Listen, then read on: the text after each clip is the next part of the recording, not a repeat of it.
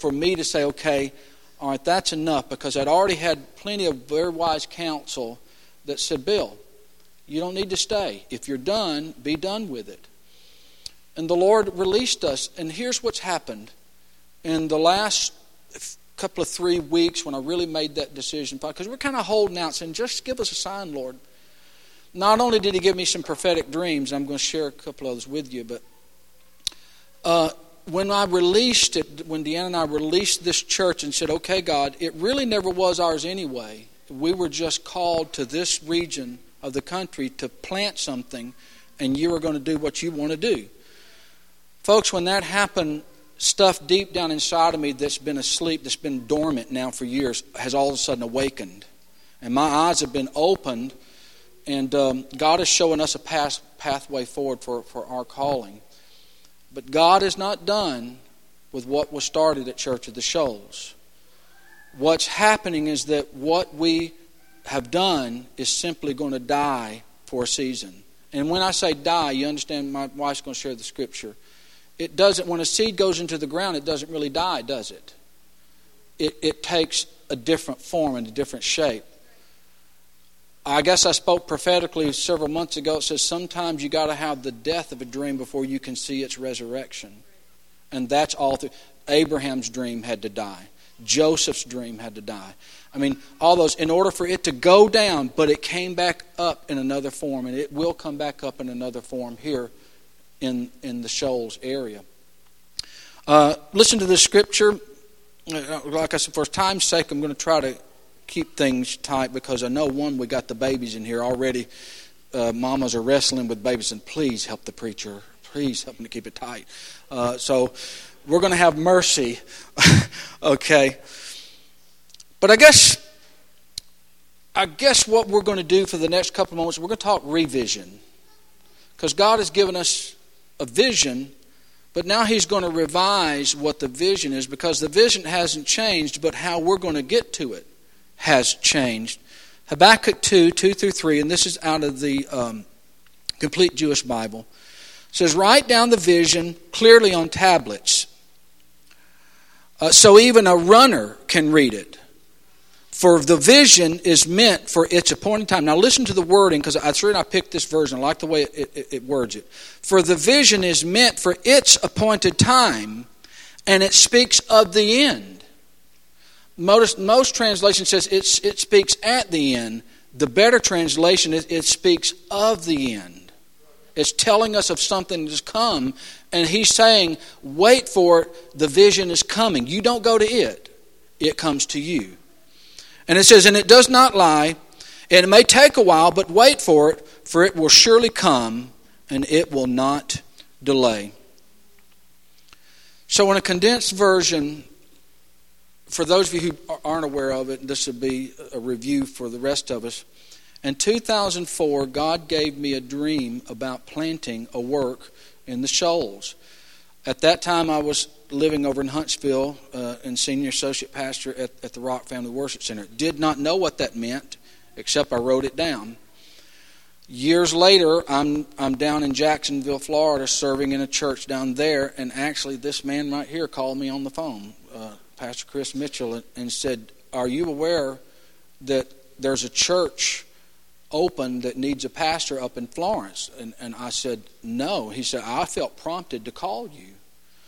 And so, sure enough, long story short, God opened the door to bring my family and I up to Florence, Alabama, to the Shoals to help with a church that was had just gone through some very challenging times and to help to move some things forward and as you know the Lord released us from that. But I'm going to be honest with you. After what happened at Faith, I really wanted to leave town. I really wanted to get away because I came to this town with a good name and a good reputation. But there were things that were said and done that, that hurt me and that hurt my name and hurt my reputation. I said, I just want to get out to where I can get my name back and start over again. And the Lord said, You don't leave on their terms, you leave on mine. And, and I, I've called you to stay. And I said, Lord, let us go. So there was even controversy in us starting this because, because of things that were said. It's like, look, I didn't want to start a church, but yet I went back and looked at the dream. And it said, You shall plant a great work. That's not taking a church, folks. That's starting something.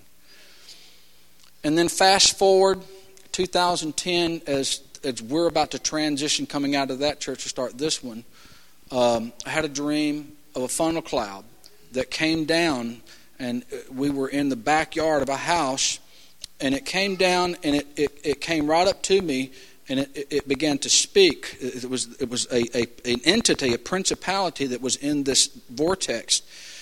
And it came right up to me, and here's what it said it said, I am going to destroy your name, and I'm going to destroy your ministry.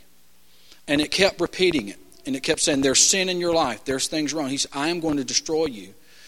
And as he began to accuse me, I began to speak the word of God back to him. I said, No weapon formed against me shall prosper. It said back, he said, But I'm going to take your name. I said, When the enemy comes in like a flood, the Spirit of the Lord raises. This went back and forth for about two to three minutes, I guess. And finally, I don't remember the last, maybe it was no weapon formed against me. When I spoke that to this principality, he dissipated right before my eyes, and like dust, he fell to the ground. The skies instantly cleared, and out of the houses in the, in the neighborhood we were in, people started walking out and came and followed us. Well, I didn't realize God was warning me in a prophetic dream that the enemy, the spirit of the accuser, was going to attack me. And that happened not only once, but twice. Even in this church, the spirit of an accuser attacked this pastor. And the Lord was warning, saying, He's going to attack you. And I went back to the Lord. I said, Why? Why me? Why is this thing coming after me? He said, Because you are Jeremiah's almond tree. He said, Because the word is in you and you speak the word. And he said, And the enemy is threatened by the word of God. He's not threatened by you as a man, but when the word is in the man, he's threatened by that because now you become a conquering force against the gates of hell. And so uh, the dream ended. We turned and we walked into the neighborhood. We did not go back into the house. We walked into the neighborhood and we had people who followed us, but the dream ended. Uh, I asked the Lord sometime later, I said, What was the funnel cloud? This is kind of a teaching moment if you'll stay with me. But the funnel cloud, he said, he said, the enemy has learned to replicate things in the kingdom of darkness that he saw in heaven in the king in the kingdom of heaven. He said the cord of three strands is not easily broken, the Bible says. He said, So, what you're experiencing and what is strong in the shoals, what you walked into in northwest Alabama, he said, there's, there's a cord of three strands that have ruled over this area for many years. He said, It's a spirit of religion, it's a spirit of racism, and it's a spirit of rebellion. He said, And the, the issue is, he says, that sometimes you're looking at religion, but you're seeing racism a la KKK. Uh, see, sometimes you're seeing. Um, a spirit of control, but it's a, a deacon board. And so he, he'll mix it up and so you're not really sure what you're dealing with to confuse you. And only the Word of God can defeat this. So now let me back up. Uh, before we left the rock, we were in a prayer time in, with um, our, the staff there one day. And Rusty, Pastor Rusty, stopped and he said, Bill, he said, I'm seeing a vision. And he said, I see you. He said, You got a machete in your hand. And he said, There's, there's a, a, a, a thatch of briars and thorns that's going up this hill. And he said, And you're chopping. You're going through and you're, you're chopping away. And he said, And Deanna's coming behind you. He said, and at the top of the hill, he said, there are other trails that were going up. And he said, and lots of people were going up those trails that were already made. He said, I'm watching. He said, and you would chop for a little bit and you would stop and you would look up at heaven. You'd say, God, why does it have to be so hard? He said, You were bloody, you were sweaty, and he said, You were tired. He said, But you kept working. He said, You taught some more, and you stop and back up and say, God, why does it have to be so hard? Why can't I take the way that's easy that other people have taken? He said, and this is what the Lord said in the vision He said, Because you're cutting a path for other people that can't go another way. You're making a way where there was no way. So that's a breaker anointing. That's why God sent us to this area, y'all to help to advance something because the next is the breakthrough. The next is for the great work that's going to flourish and, and, and be a, a great, mighty testimony of the Lord. You understand that there are prophecies that have been spoken over this area. you understand there's prophets been, been spoken over the state of Alabama that haven't come to pass yet? So, what's the issue? God's waiting on us to get into His program and to, to follow through on what He wants to do. I want to sh- share with you, and come on up, honey, I want you to come with me. Um, this morning at 6 o'clock, I, I get a text from um, uh, different, different pastors, friends of mine. And this is from one of our board members, Greg DeVries, who, who I believe is a, is a true prophet of God. And um, I'm going to go ahead and share with you, this is very personal, but I'm going to go ahead and share with you what he said because here's a prophet, here's what a prophet spoke to this pastor and his wife, and I believe to us today, and I want you to hear it. He said, Bill and Deanna, you've poured out your life as a drink offering, and you've not run in vain. You have done what he sent you to do. Your work is finished, and you have finished well. You are not the first prophet he sent to his vineyard in whom they refused. But know this, my son and my daughter, that uh, you will not be refused by me. With honor and faith and integrity you have served me. Now it is I who will serve you. My hand is on you, and my thoughts are with you, and not against you. So today, I want us to take a moment and think about where we've come from. Because we have all run this race.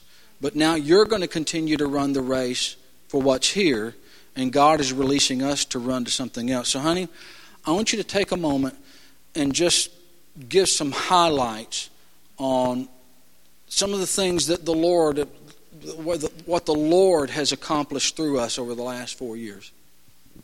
Well, the scripture that I want to share with you this morning actually, um, it was dropped into my spirit. Uh, and I knew it was from the Lord. And it's out of John 12, 24. And I encourage you to go read it in different versions because it makes me happy when I read it in different versions. But this one is actually in the NIV and it says, Unless a kernel of wheat goes into the ground and dies, it remains only a single seed. But if it dies, it produces many seeds. The complete Jewish Bible says, A big harvest.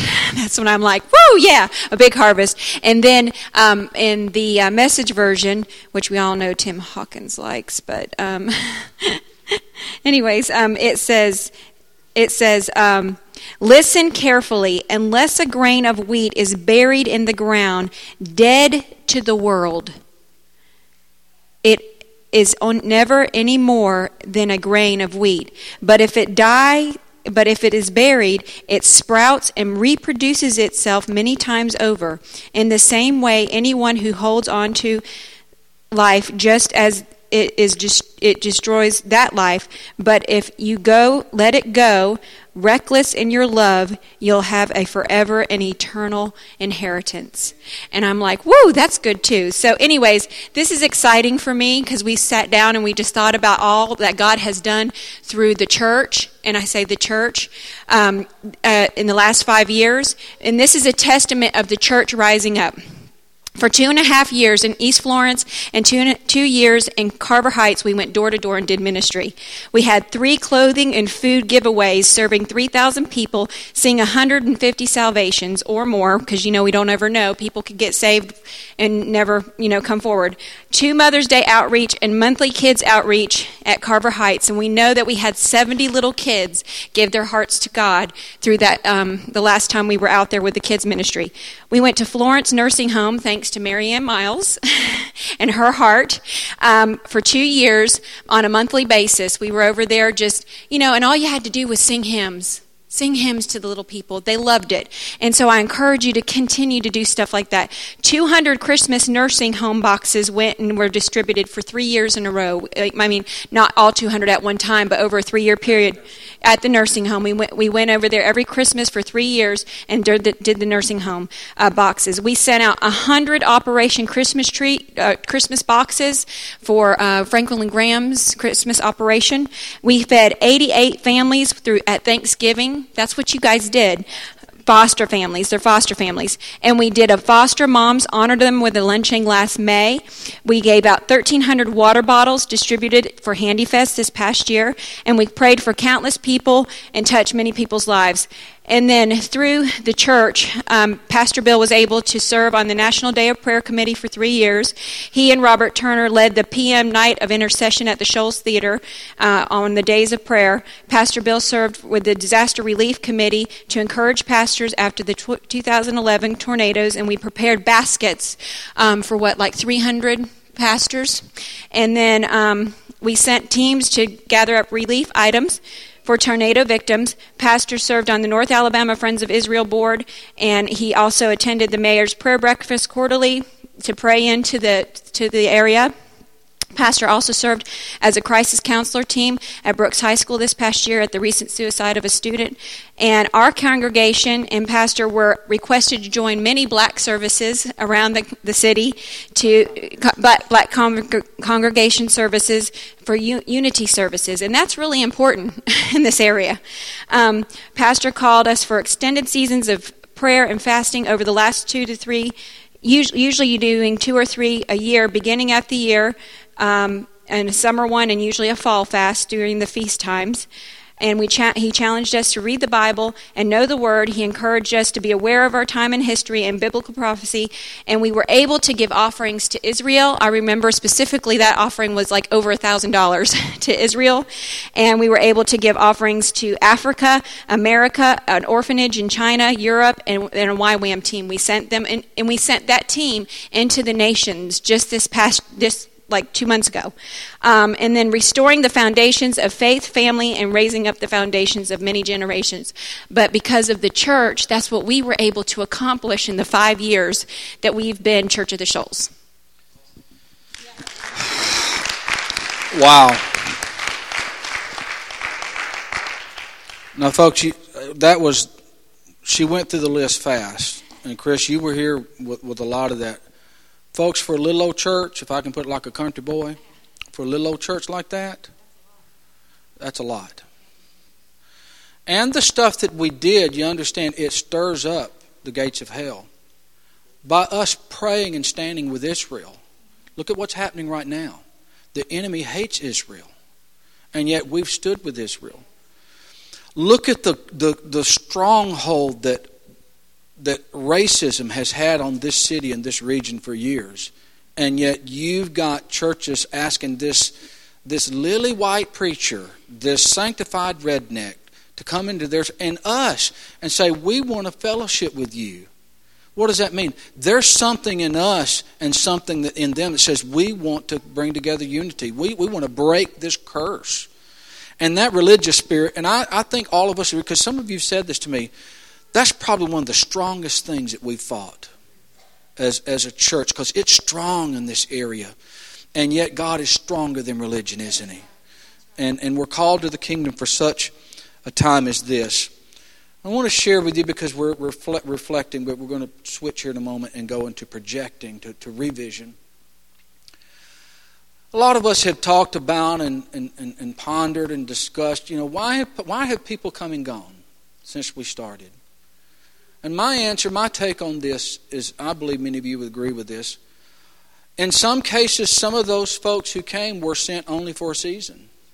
They were sent to, to help us to advance where this vision was taking us, and then at some point jump off.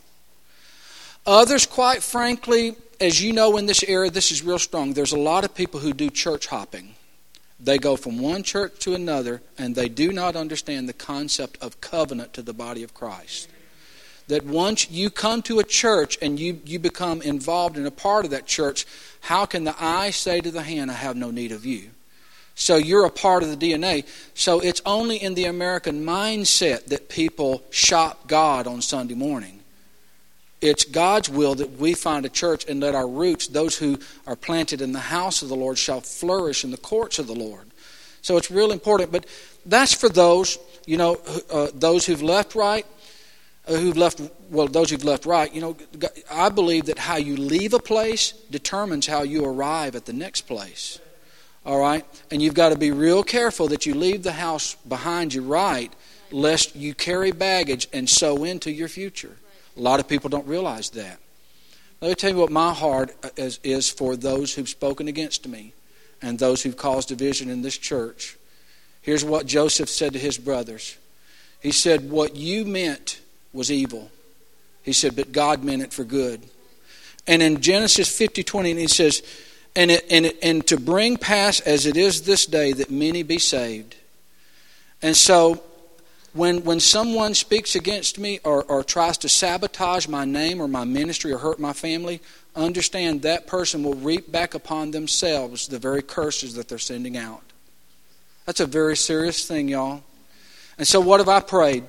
I don't, and I want you to, because when we come to the altar here in a moment for communion, I want us to do this. I want you to look me in the eyes. So I want you to know there's no one that has come to this church that's left that I hold animosity or unforgiveness toward.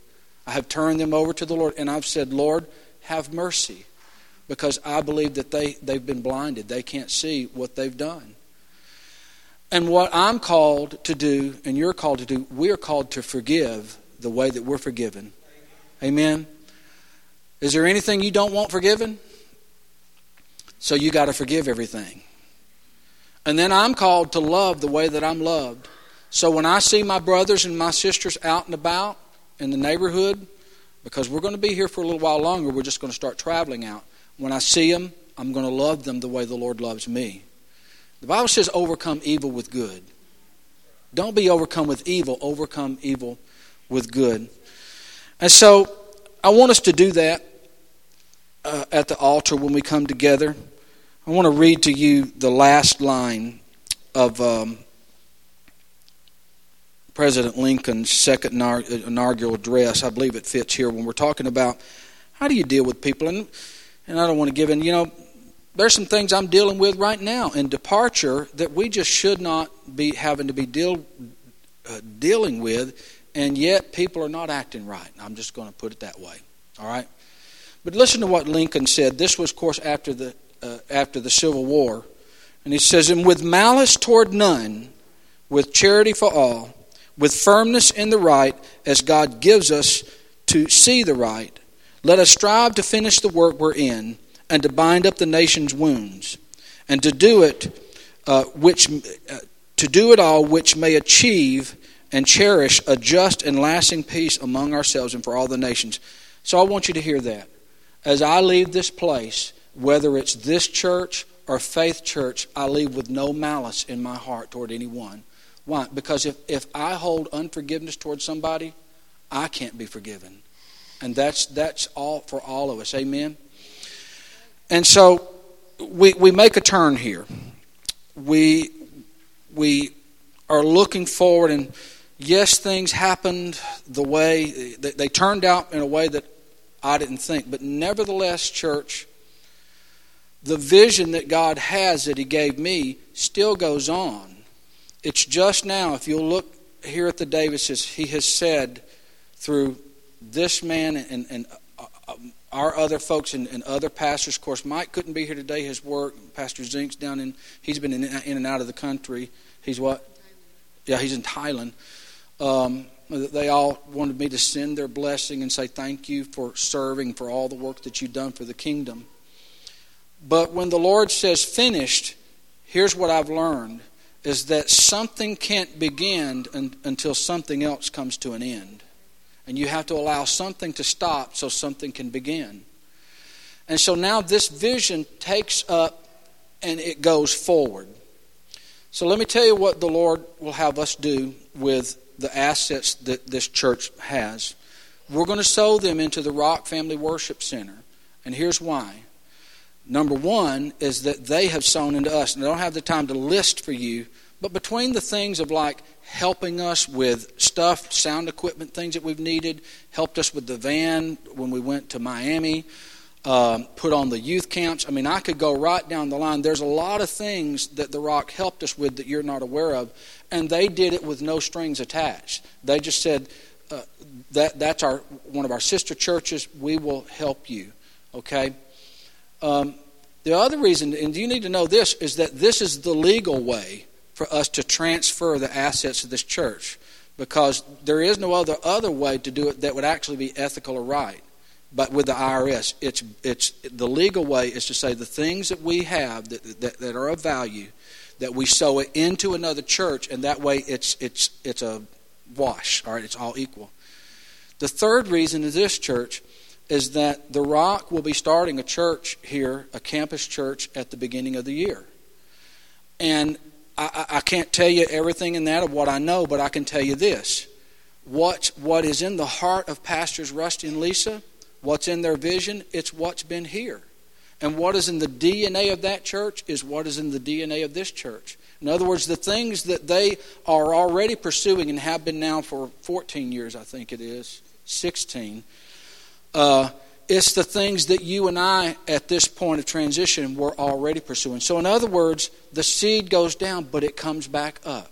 So we sow it into them, and they'll be able to pick up to where uh, we have left off with this. Do you want to share anything along that?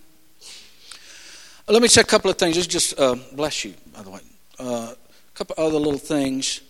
Um, we will, as I shared with you, be making sure all loose ends are tied. Uh, we're going to need some help because actually we're trying to set a date, perhaps next, not, not this coming week because of spring break, but next week to be the move date. Um, and uh, we're going to be bringing the pews that were in here down from uh, Fayetteville, putting them in, and then putting these chairs in storage until uh, the, the, future launch starts. Um, but one thing would say, if you got something lost or found or something you've loaned the church, please in the next couple of weeks let us know so that we can get those to you. The other thing is we'll let you know we need some help with like uh, painting up, touching up, and getting the building really clean. Because here, what we what we want to do, we want to leave this building looking nice and very clean as a witness to our Lutheran friends. Okay, so we're going to need some help in that. So I just want to let you know uh, that um, right now. Uh, God has released us, church. I'm going to try to keep this short. In making the decision to say, okay, I am now stepping down from the pastor at Church of the Shoals. Once I made that decision, it's like I said, all of a sudden, things in me began to wake up. I began to have vision of things that were there, but I've not been able to pursue them because planting a church is a lot of work and it absorbs you. It keeps you focused. And so I've been, you know, I've been writing on a book now for probably over 10 years. I'm close to having this book ready for publishing, but I haven't been able to get to it because of where we've been. There are three areas that God is releasing us to. That today I'm going to, and, and, who was I telling? Uh, Miss Barbara came up to me and said, Can I get your address? I'm just going to be bold and tell you after today, we as pastors become missionaries. And I want to stand before you and say, we, we want to be sent out. I'm going to have Dr. Rodden and Chris pray over. I want you to pray over and send us out. Uh, but not only do we need your prayers, we're going to need financial support. Can I tell you, we have stepped out of the boat and we're trusting God. I mean, we're trusting God. That's all I can tell you, is that we're just trusting God. And what I have found is that He's good. And he is faithful, is he? Is he not? So, um, in this, uh, God has already opened up. Here's the crazy thing. Just in the last few weeks, I've had pastors from different states who know I'm pastoring. I haven't gotten many calls to come speak, and a lot of them I've turned down. I said because I'm trying to. I was embattled here and trying to get. You know, I got to birth this church through and get it. So I just turned down. I've had opportunities to go and take churches y'all. But I felt, no, God's not released me from here. So as soon as I began to say, okay, I, am going to do this, the phone started ringing and pastor saying, will you come and speak for us? And the Lord has said, no, you're not going to be an evangelist. You've got a message for the nation, and that is when he comes, he will turn the hearts of the fathers to the children and the hearts of the children to the fathers, lest he strike the earth with a curse.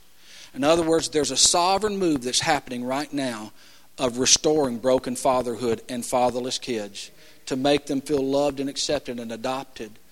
So that's the first thing is that that's going to take us into churches to do that. The other thing is faith. Um, I told you I hadn't heard from some people in years. The, the guy and his wife that introduced Deanna and I on a blind date called me. I haven't talked to him in it's probably longer than that when we were still over at the Rock. Uh, we just anyway. It's been a long, probably 14 years. Last time we had talked to them, he calls me and says, I'm just trying to catch up with you. Said, I don't know what's going on with you. He said, but I, am pastoring a church now here in Tallahassee. I want you to come and speak. And he says, and, and he's, he, he was the campus director at Florida State University for Chi Alpha. That's their campus ministry. He said, now, and he said, I am over, he said, I'm not doing the campus ministry anymore. He said, I'm over all the colleges and universities in the southeastern United States. And he says, I want to open up the door to get you on these campuses. And I'm sitting here listening on the phone, and God says, When you make the decision, I'll open the door. And I hung up the phone and I told him and I told her, I said, You're not going to believe. Well, then I talked to a guy yesterday I connected with because there's a third tier. It's a call, it's a call to families because the call to the campuses is that folks, we're hemorrhaging left and right our, our Christian students who go into university. They do not know how to defend what they believe. Do you understand that by the time a college student becomes a sophomore in, in college, and we've got some college, I'm looking at y'all back here, you are in church, which is a good thing. Okay? By the time your, your average Christian student who went to church, attended regularly, is a sophomore in college, their, their attendance drops off to almost nothing. And then it's the 80 percentile after that that those who leave and uh, who leave the church and are going to school, 80% do not return to church, and then there's another great percentage that never returns to church. So what does that mean? We're hemorrhaging right and left our students. So there's God strategically is putting people in there to speak to these students and equip them with the Word of God and say, No, this is what God says. Don't let some pointy head intellectual professor throw you off your spiritual equilibrium. So that's a call to do that. Then yesterday, I, am sitting there and I'm, I'm, I'm, praying in the Holy Spirit, anticipating what I want to share with you today. And the Lord brought to my name a man that I knew his his I knew him back in Jacksonville, met him down there through another missionary, and he was wanting me to come on with him with a, um, it's a leadership, it's a, like a, a consulting leadership team, and he's got people like Luis Palau and uh, John Maxwell. Um, uh, Admiral Vernon, something I can't remember his last name. He's got some heavy hitters on his board. He is going into the country, going into businesses and churches with leadership teams to help pastors. Are you aware that 1,800 pastors lead the ministry every month in America? Let me say it again 1,800 pastors lead the ministry every month in America. They're washed out, burnt out, they're hitting walls, and, and, and they're frustrated because they, some of them they, they say, I don't feel equipped and trained and educated to do everything I'm supposed to be doing. So they're needing somebody like, like Aaron and Hur to come up under and say, Let us help lift up your hands. One of the exciting things Kevin told me is that since the last time I've talked to him, he said, Now this has gone international. He said, We are in 99 countries. And there's a demand for us to send leaders, pastors from America, to help these pastors in these other countries. And he said, Let you and I get together and talk about what we can do together. So, folks, here here is what God has done. And hear me out now. I know what people are going to say. I know what people are saying outside here. But can I charge you? Can I appeal to you? Don't listen to that. Don't listen to gossip. Folks, this was not a failure. This was a test of faithfulness. And the ones who stood the test are sitting here. Because after all the heat and all the fiery darts fill the shield up and it's getting heavy, I think I'm going to drop it. God says, Good, you passed the test. And guess what I learned in school? Whenever you pass a test, what happens? You get promoted. And so the promotion comes for you and the promotion comes for me. You want to share Anything along those lines? Okay.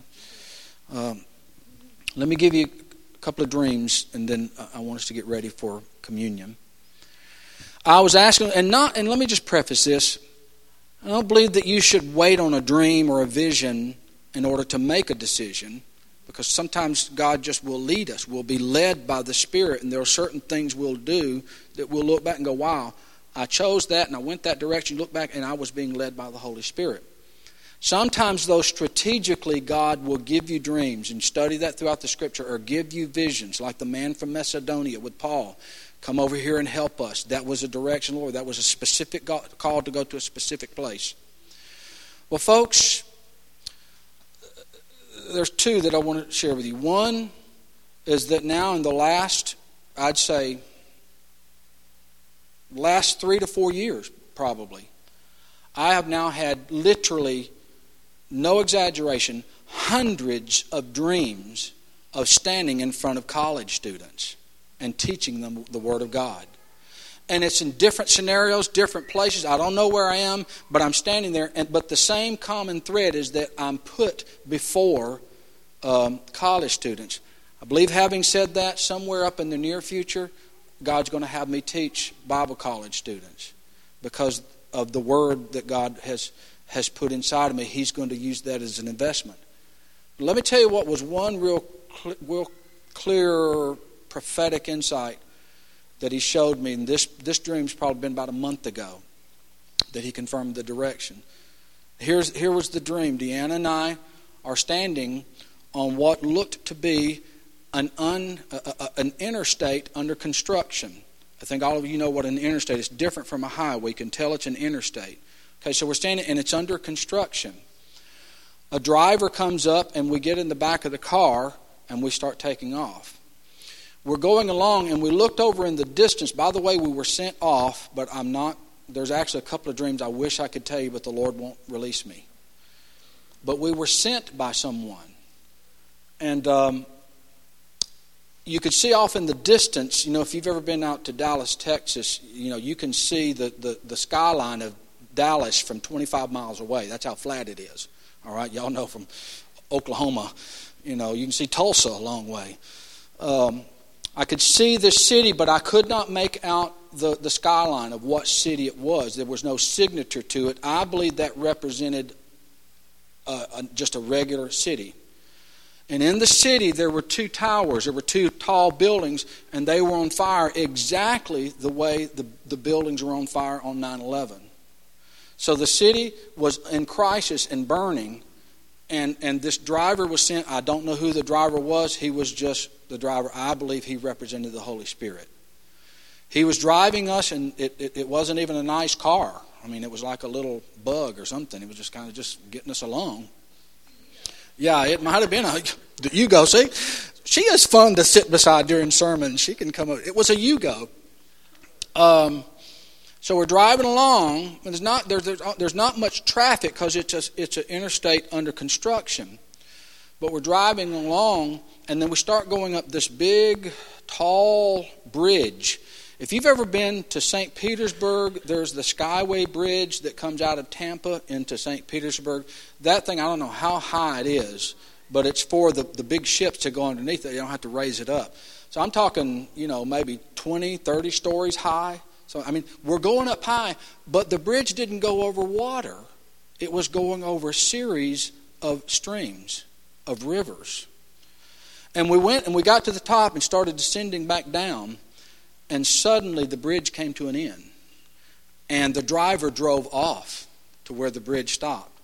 Now, if you've ever studied dreams, that's usually, cars are always, vehicles are a, a, a symbol of ministry.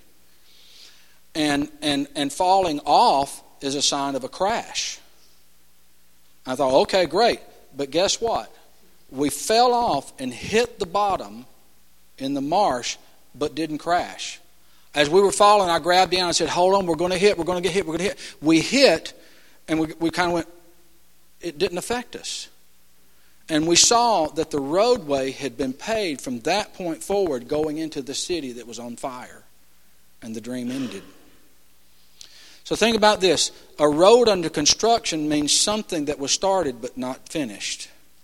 The fact that it went off to a certain place meant that it was going to hit a place that was going to be challenged, but we were going to get through it. The call was to a place of crisis, and I believe that that's a crisis in families, it's a crisis in students, it's a crisis of leadership in churches. And God is saying, I'm prophetically now releasing you to go to the city. Go to where the buildings are burning in, and when other people are running out, I want you to run in. So that's where we go now. And I want to ask you this Come on, honey. I want to ask you, as I did last week, or I think, I think maybe I said this last week. I want to ask you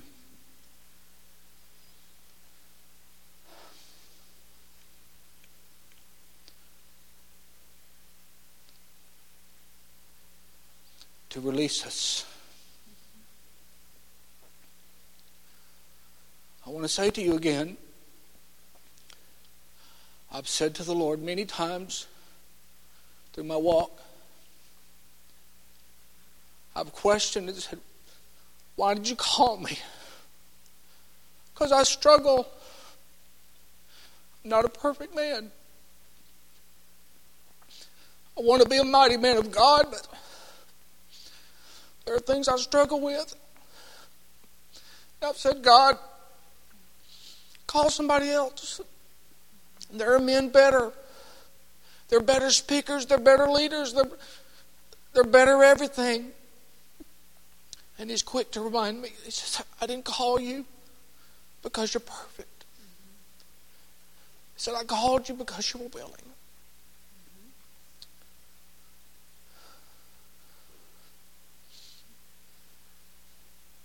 This pastor's not been a perfect pastor. But my heart has always landed back in the direction of where he is. And I've already made up my mind, like we sang this morning. I've decided. I've decided to follow him.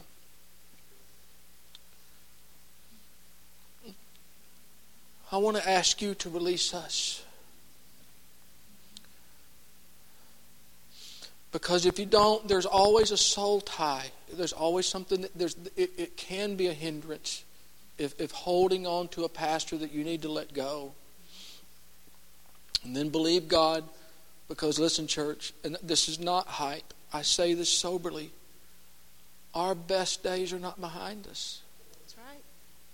Our best days, your best days, our best days are ahead. Yep. You stood the test. You stood with us. We believed together. Right. Now there's going to be a crown of reward. Yes. Now there's a blessing for those who endure. Mm-hmm. Mm-hmm. So I want us to come with the worship team to come. And I asked them to save this song to the end because I guess when the kids learned it at camp, probably three years ago now, we started singing it, and it's just become an anthem of this church. We set our hope on you. We set our hope on the one, Yes. The ever, the everlasting God. And and I want it to be like a declaration. Yes. Yes. What I want us to do is is to, to conclude this morning, and not of sadness. I under, understand my tears. There's a part of me, if, okay, yeah, I am sad. But that's my flesh.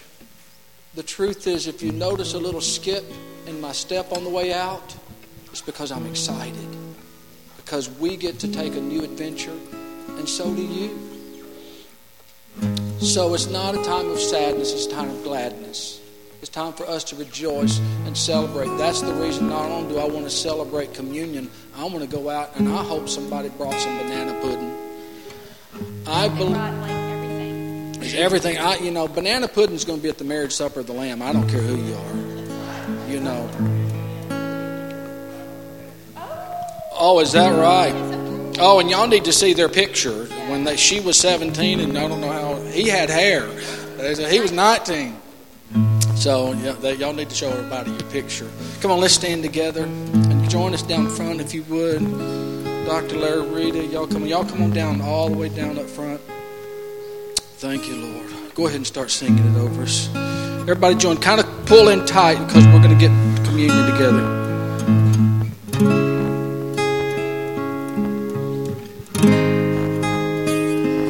The Lord is my light and salvation. Whom shall I fear? Whom shall I be afraid? The Lord is my light and salvation. Whom shall I fear? Whom shall I be afraid? I will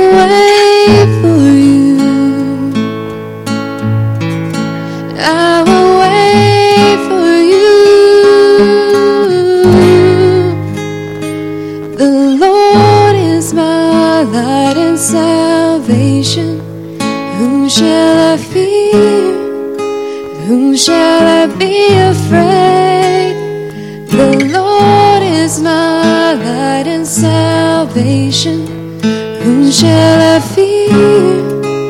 Whom shall I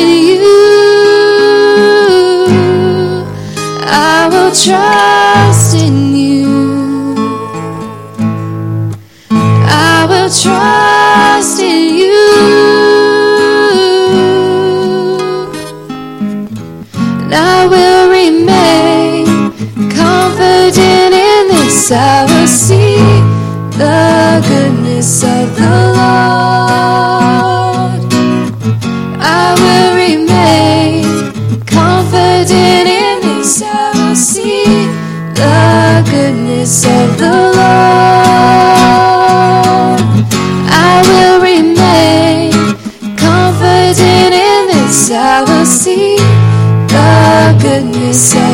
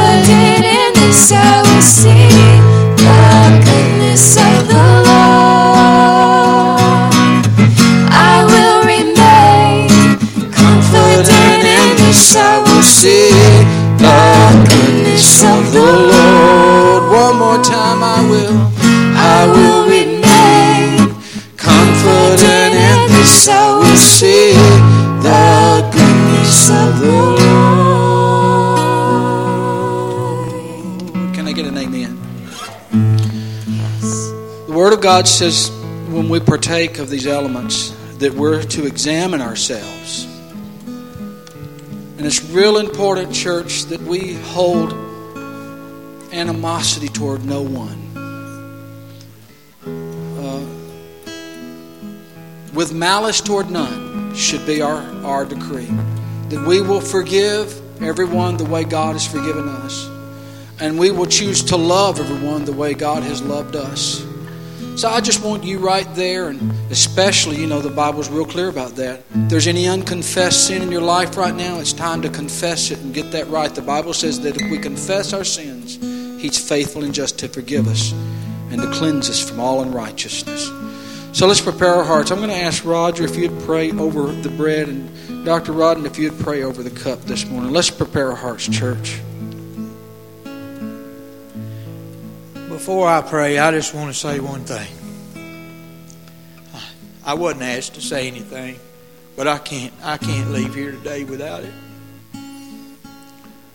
My heart was set ablaze the first time I ever heard Pastor Bill speak at Faith Church. And I walked up to him and I told him, I said, There's something about what you're preaching that lives inside of me. And because of that, there's ministries that have gone out of this church. Oh, yeah, I, I didn't expect to have to birth another church, see us birth another church for it to all happen. But truly, uh, we are a church that loves. And truly, we are a church that builds. And we are a church that goes. For many, many of the things that are unseen about our church is the fact that what he's taught and preached over these last years, along with Pastor Chris and the others that have been so diligent to teach us, is the, the truths of God, the foundations of God, that his love never changes, that he never leaves us and never fails us and never forsakes us. And because of that, he sent us out into the highways and the byways of life. And we've shared that with other people. So when you walk out these doors today, know this that God has seen these things and that He's well pleased.